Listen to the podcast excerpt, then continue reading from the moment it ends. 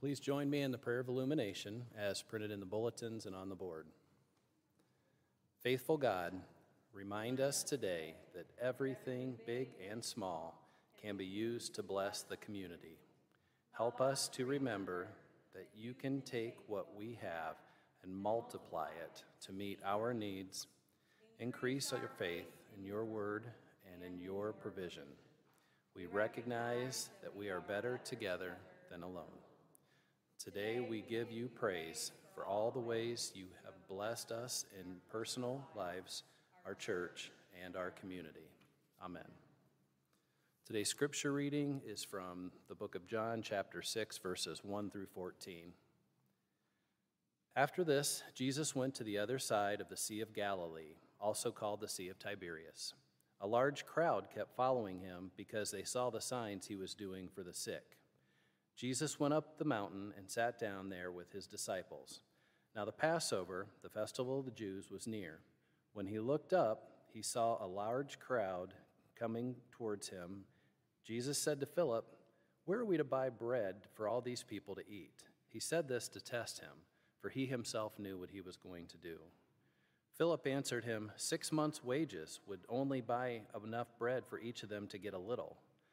One of his disciples, Andrew, Simon's Pe- Simon Peter's brother, said to him, There's a boy here who has five barley loaves and two fish, but what are they among so many people? Jesus said to them, Make the people sit down.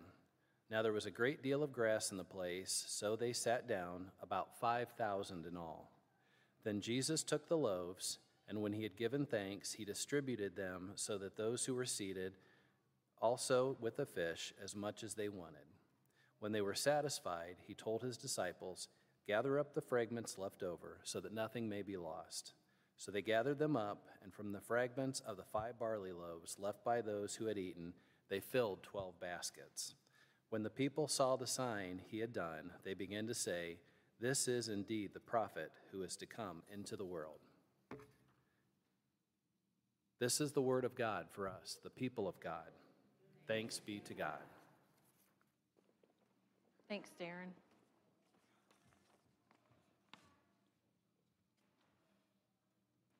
I think it is appropriate on this Sunday after Thanksgiving that we hear the story of the unexpected feast that left baskets and baskets of leftovers. I'm sure that some of you had baskets and baskets of leftovers. How tall is he?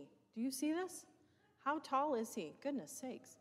Uh, baskets and baskets of leftovers after your dinner on Thursday. We are blessed with so much. Amen. Sometimes we are surrounded by blessings that we don't even realize, things that we take for granted, but things that others would cherish or do cherish.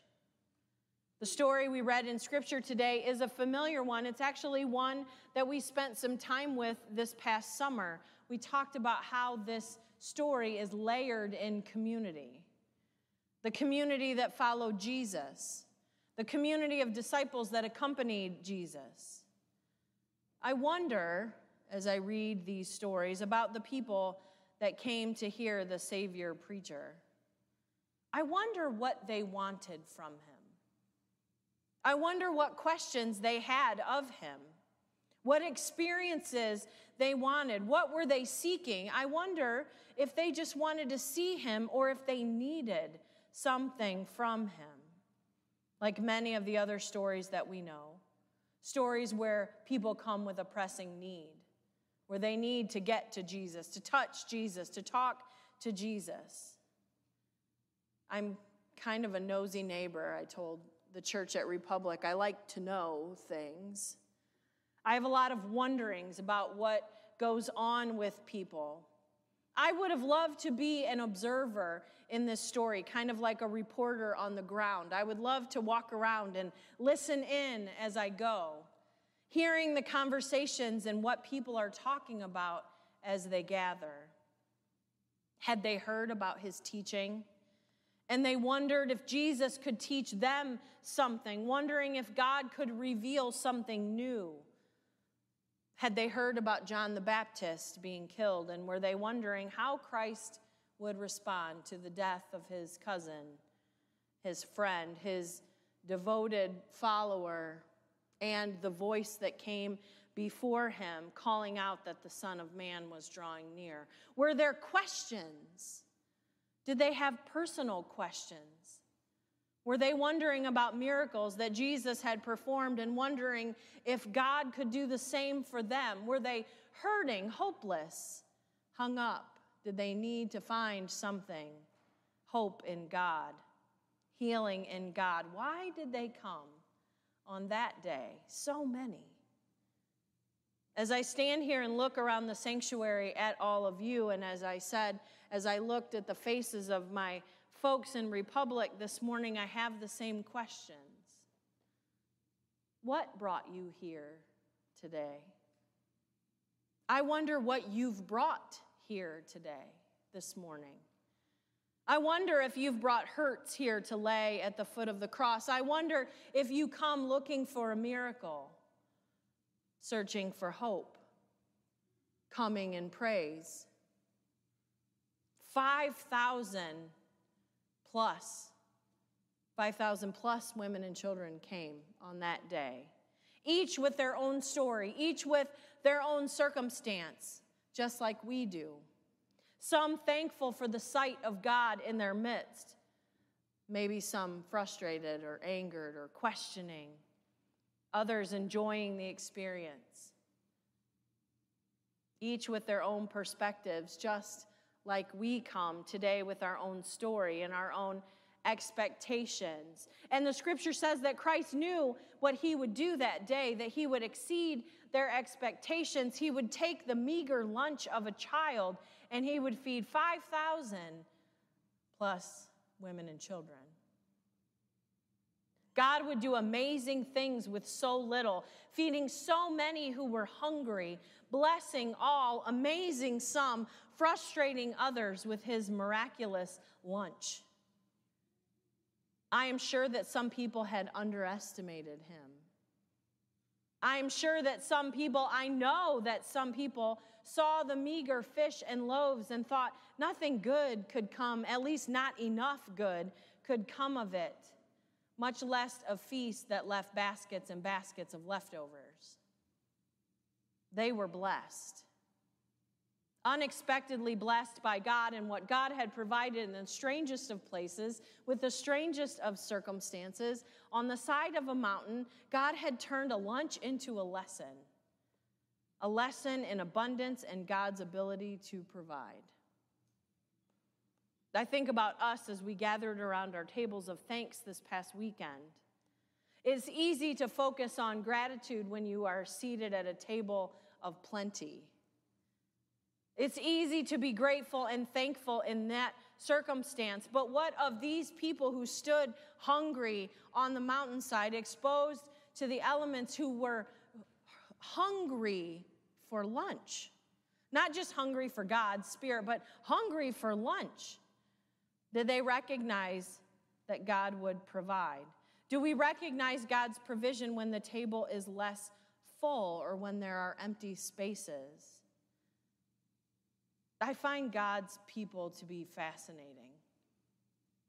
I always have.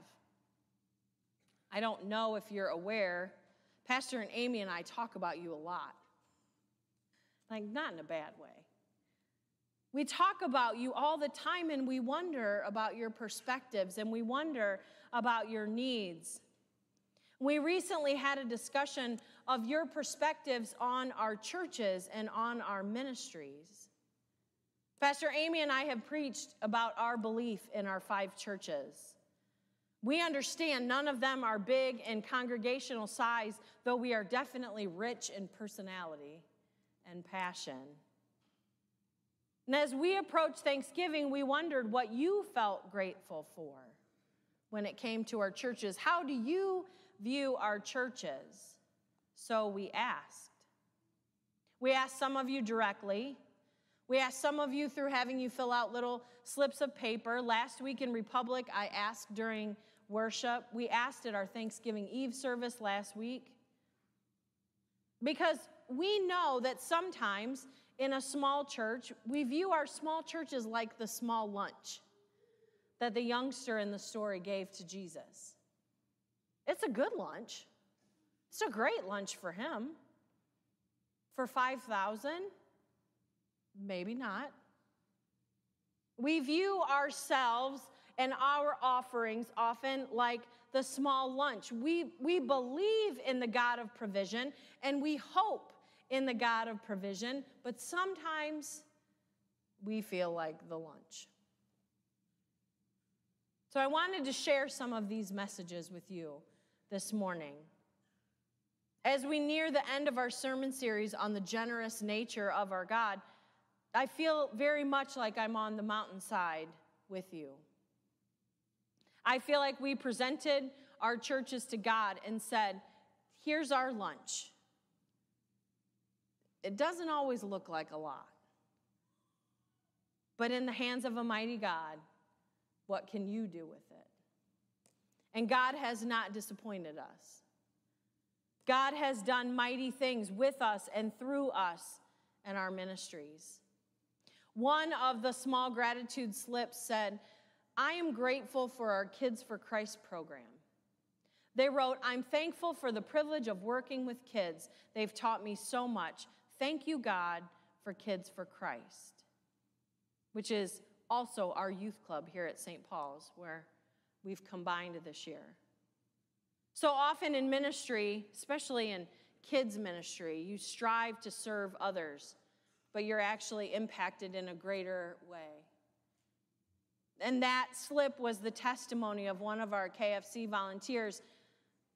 We know that our own kids have talked about the impact of KFC and Youth Club. We've heard, especially Matthew has spoken directly to us about what Kids for Christ and Youth Club means to him.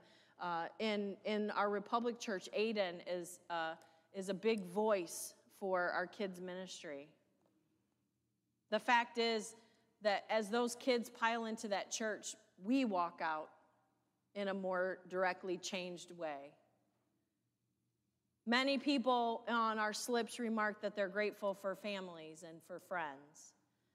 Specifically, our church families were mentioned over and over and over again. I'm thankful for our church. I'm thankful for my friends. I'm thankful for my church family. And so I'll remind you, or maybe tell you, we are warriors, church, on the battlefield in the war of loneliness.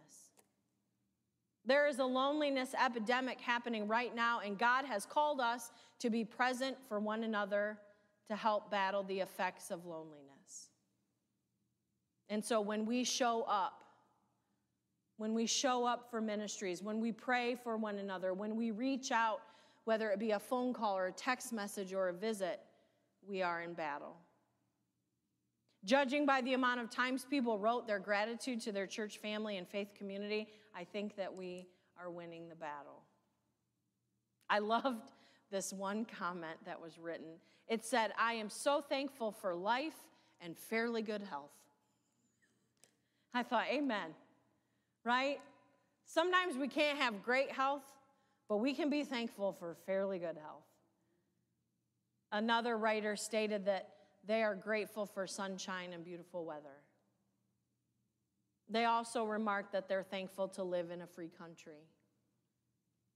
I understand this on a new level as I see the trials and the conflicts that others are facing around the world.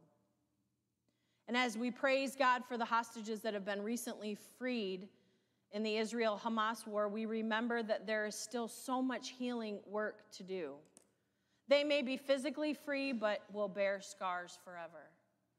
And so we continue to pray for anyone in a war torn country. And we pray for those still in captivity. As this person thanked God for the pri- privilege of personal and religious freedom. Several people remarked about specific ministries happening in our churches. We had people talk about the life changing ministry that's happening at the bridge through Celebrate Recovery. Those who face addiction and the crisis that comes with addiction are able to get support and to find tools to help them on that journey. All because one of our churches stepped out in faith and began this ministry. Several others remarked that they're grateful for the Bible studies and Sunday school classes that are available throughout the parish. One person wrote, They're so grateful for all of the things that they've been able to learn during Bible study. There is nothing more holy, and there is no moment that is more church than when people can come with questions about the Bible to an environment where they feel comfortable enough to ask. One of the slips that came in looked like a ministry advertisement for our churches and our parish. This person said, I'm thankful for my church. I'm thankful for my pastors. I'm thankful for Kids for Christ, Fun Fridays, fellowship lunches, choir, and the Five Point Parish. Okay. You can definitely tell that this person is deeply invested in the church and that church has become a central hub in their life. There was a time that church was a central hub in all of our lives, but then the world changed and became more demanding, and there were more conflicts around trying to figure out how to make church work for us and where we can find church. And this person finds church not just on Sunday mornings if they're present in worship, but also every time we gather, whether it be choir or lunch or Fun Fridays. God is present, that is church. Another person remarked that they're grateful for their pastor. They stated that the pastor had walked with them through a very difficult time in their family as they lost their son. And she's helped them in a time of great loss. And they are grateful that God has blessed our churches with our pastors. Someone else said, I'm grateful for the Five Point Parish. Without the parish, I would not have been able to meet so many amazing people and would not have been able to do so many wonderful things in the community. Amen. Finally, another person said they're grateful for God, grateful to God for the ability to be grateful. She said, God has helped me have more gratitude than attitude. That'll preach all day. More gratitude than attitude. Lord, hear our prayer. I didn't fill a slip out. I should have. I would have needed a big slip, though because I'm grateful for the honor of serving the church alongside of you. I'm grateful that God called me into an unexpected place. I'm grateful for the years that we have had and hopefully will continue to have. In the United Methodist Church, you know, they move us. I've been at Republic for seven years and St. Paul for five and a half years, and I am grateful for that time. I'm grateful for every young person I love to see our young people grow in their faith. I've said before that kids are my favorite kind of people. And I think it's because they have this way of asking me questions that stump me, intentionally so sometimes. But like at Vacation Bible School this past year, someone said, What did they say to Jesus when they baptized him? Because they baptized him in the name of him. Good question. I said, Well, God talked that time. He took care of it. I'm also grateful for the young person who led us in prayer last Wednesday night at our Thanksgiving Eve service and at the end said, Amen, with his little self. I am grateful that you allow me to sing in worship, even when I'm loud. That is my prayer time. And during those moments, I am 100% vulnerable before God and you. And I'm grateful. I'm grateful for the times when I can sit with you and hear your stories. I cannot believe, and I often question why God would call me and honor me by giving you to me. God has blessed my life with you, and please know that I pray for you. I'm grateful for all the young people in our churches and seeing how they grow in their love of the church and their love of Jesus. And I thank you for supporting them as they grow.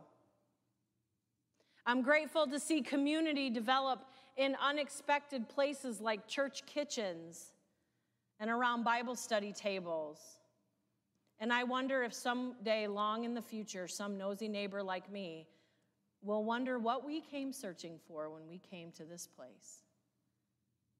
When we came searching and gathered with each other and with God.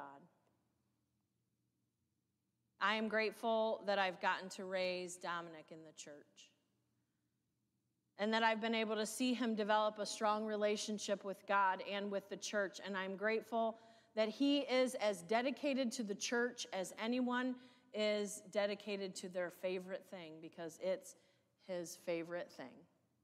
It's his favorite place to be. You are his favorite people. I am grateful for God's faithfulness. On the days when I have felt like the young kid with just a measly lunch to offer, and God has taken my meager offering and He's done so much more with it than I could have ever imagined. You know, God has looked at our churches as we said, we, we're just a little lunch. And God has said, Oh, I'm about to teach you a lesson. Because God looks at our churches and says, You know what? I'm going to do something here. And God brought us all together, and God has been doing something, and that's when the fun of ministry has really began. And I'm grateful that God has given us all a spirit of creativity in ministry, and I'm grateful that you go along with our crazy plans. There's no circus coming, but you're pretty you're, you're pretty understanding when we come with a crazy idea. Above all else, I'm grateful for Jesus. And I'm grateful for grace.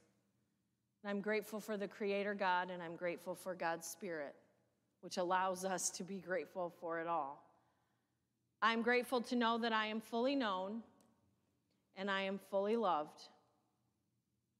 I'm grateful to know that even with all of its flaws, I believe that the church is still the best place to be. We can be hard headed at times, we can be hard on each other, but we can also love hard. And we show up big. We are imperfect, but we are held together in perfection. And I thank God for that. And all God's people said, Amen. We have a special song for you today. It's a song